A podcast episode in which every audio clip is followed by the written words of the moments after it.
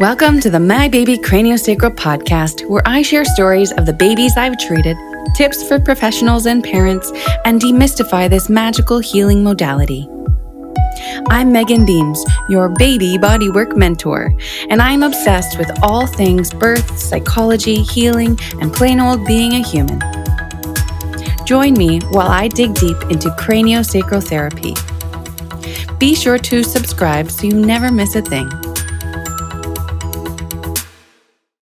And welcome to another episode of the My Baby Craniosacral podcast.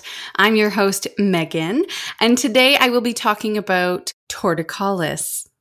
I see torticollis in almost all of the babies that I see in my office. So, what is torticollis, you ask? If you don't know what torticollis is, that is the Latin term for twisted neck. And like I said, I see this in my office all the time. I see it in so many babies. The severity is different with each baby, as each baby has had a different womb to grow in. But this is where torticollis begins. Babies grow in the available space that they have inside that womb. And if the womb that the baby is in is crooked or lacks space in different areas, then that baby within will not be able to bend and move and twist and turn in order to develop symmetrically. What happens is they they mold into the place that they have available to them which means that if the space is unbalanced right if this space that they're developing in is is twisted already then the baby develops unbalanced. And this is extremely common these days because more people are sitting for work at desks or kitchen tables, or they are spending time commuting in their car and they're spending less time moving around, bending over. There's so much less physical activity in pregnancy that our bodies are getting stuck in positions. And what happens is then if we're growing a human inside, that human gets stuck in certain positions. Now, the most noticeable part of a baby that has torticollis is in the neck. That's why it's called torticollis, twisted neck. When in actuality, the twist of the spine is from the top to the bottom. So head to tailbone. And you might notice a baby that is slumped to one side in their car seat, right? So they parents will put their baby in their car seat and their head is turned to one side, or they always turn to the same side when they're put on their backs there are definitely telltale signs that there is a twist in the spine. And these are the first signs, or these are the most common signs that people can see in babies who have torticollis. But what is less noticeable is that one side of the body is stronger than the other. And so the muscles on the side that the baby bends to the most, they will always be stronger. Therefore, the opposite side will be weaker and the weakness and asymmetry, they can also present inside the mouth. This is because the cervical spine, right, that is part of this twisted spine. So the cervical spine and the mouth are very closely connected. This is why a baby with torticollis will have trouble latching. You know, it'll be easier to feed on one side than the other they will have a more clamped down jaw on one side, or maybe they choke and splutter and and have a hard time with letdown on one side more than the other when they're feeding from the body. And so this is usually a sign of a dysfunctional suck. It's either a dysfunctional suck or it's dysfunctional nerves. So these cranial nerves kind of get all mashed up and jammed up in that one side that's kind of tighter than the other or stronger than the other. And that causes baby to have dysfunction in their face. So they'll dribble milk, they'll click, they'll cough on letdown. They will have, you know, a heavy flow of milk from the bottle is going to make them really, really choke, right? So you'll hear these babies who go, go, go, go, go, go, go on this and and that could be a sign of uh, twisted neck, right? So they they don't have the go go go right. So that nice suck swallow breathe pattern, and that is because that nerve dysfunction they're not able to coordinate their suck. Now, with torticollis, oftentimes it leads to plagiocephaly. Plagiocephaly is where the baby turns their head to one side way more than the other, or they, they can't turn their head to the other side. And with prolonged periods of time spent on their backs in the same position with their head resting to one side, what happens is the cranial bones, they shift with gravity. And the bones of the cranium and the face, both cranium and face, they both shift and flatten towards one side. And this only exacerbates latch issues. So spending less time on their backs, more time on their tummies and zero extra time in the car seat, that will help keep this problem at bay. Babies are able to correct their own torticollis. They used to be able to, anyway. They used to be able to correct their own torticollis because they spent so much time on their tummy. They were able to strengthen both sides really, really well because they would just, you know, they would wake up, they would look around, and that side that they were weak on, they would look that way because they'd be looking for their humans, being like, Where did you go, humans? I'm curious. And that curiosity would help strengthen their spine and the muscles along their spine on the opposite side. That's a great way of correcting torticollis. The other great way to do it is to carry the baby, wear them more often use a bassinet instead of a car seat adapter on the stroller. And rolling them in and out of tummy time so slowly will give the baby a chance to strengthen on both sides.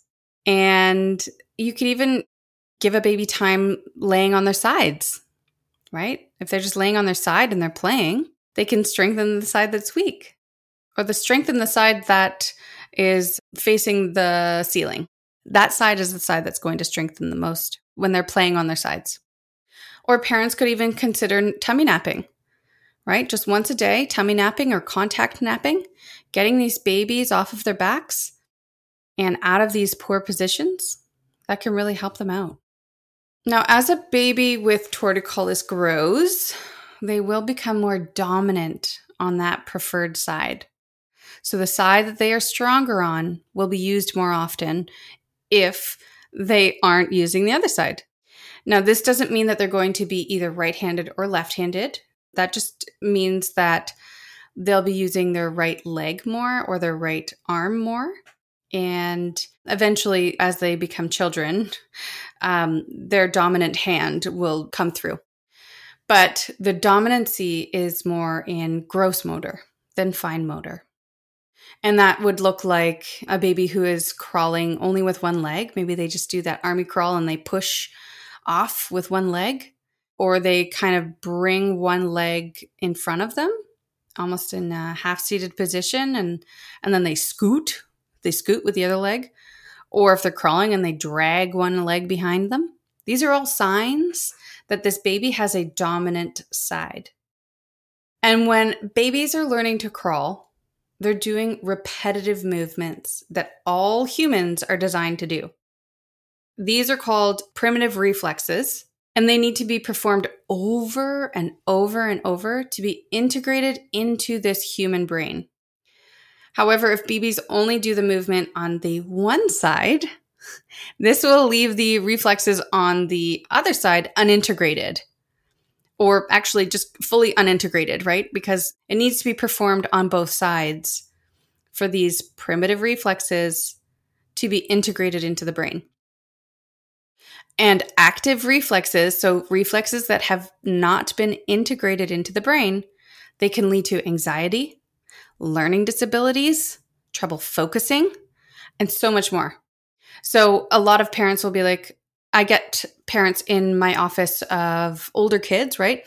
And they're here because their kids are having trouble paying attention in class.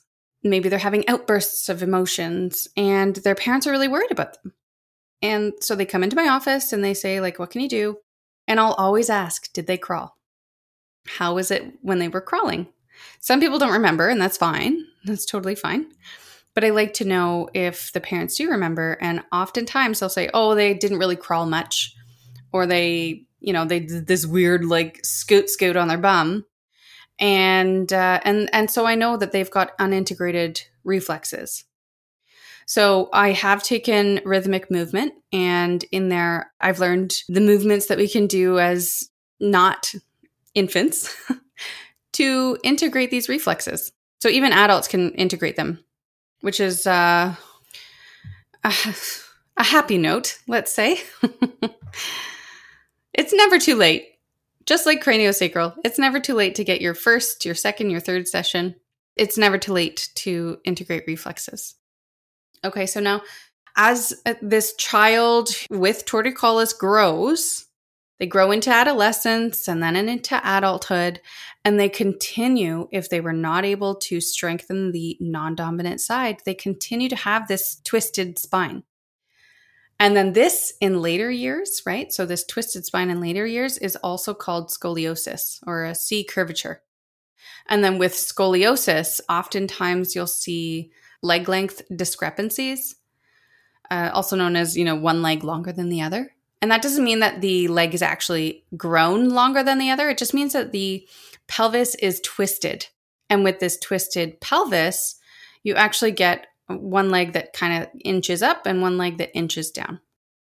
But this twisted pelvis is attached to the twisted spine. twisted pelvis equals lopsided leg length. And then what happens is one knee or hip takes all of the weight and becomes more prone to injury on that side. I don't know about you, but this like sounds very familiar to me because I'm almost 100% guaranteed that I have torticollis. and when I did this rhythmic movement, I definitely had some unintegrated reflexes, definitely on one side, that I was able to integrate with rhythmic movement. So, movement that I did over and over. But I'm definitely able to turn to my right much better than I can turn to my left. And that's because my spine is twisted. Not only is it bent to one side, but it is also torqued or twisted or turned to one side. And in my profession as a registered massage therapist as well, I do see babies and adults. I would say I probably see, I don't know, five adults a month. But I did do massage therapy before becoming a craniosacral therapist. And sometimes an adult would lay on my table and I would just look down at them and I can imagine what they look like when they were a baby. I could just see how their body was when they were born or laying in utero and almost all of us will still hold the strain patterns in our bodies that we had when we were born. Okay, so I know that that is a lot. That's a lot of information to take in. But the good news is, like I said, it's never too late to correct it.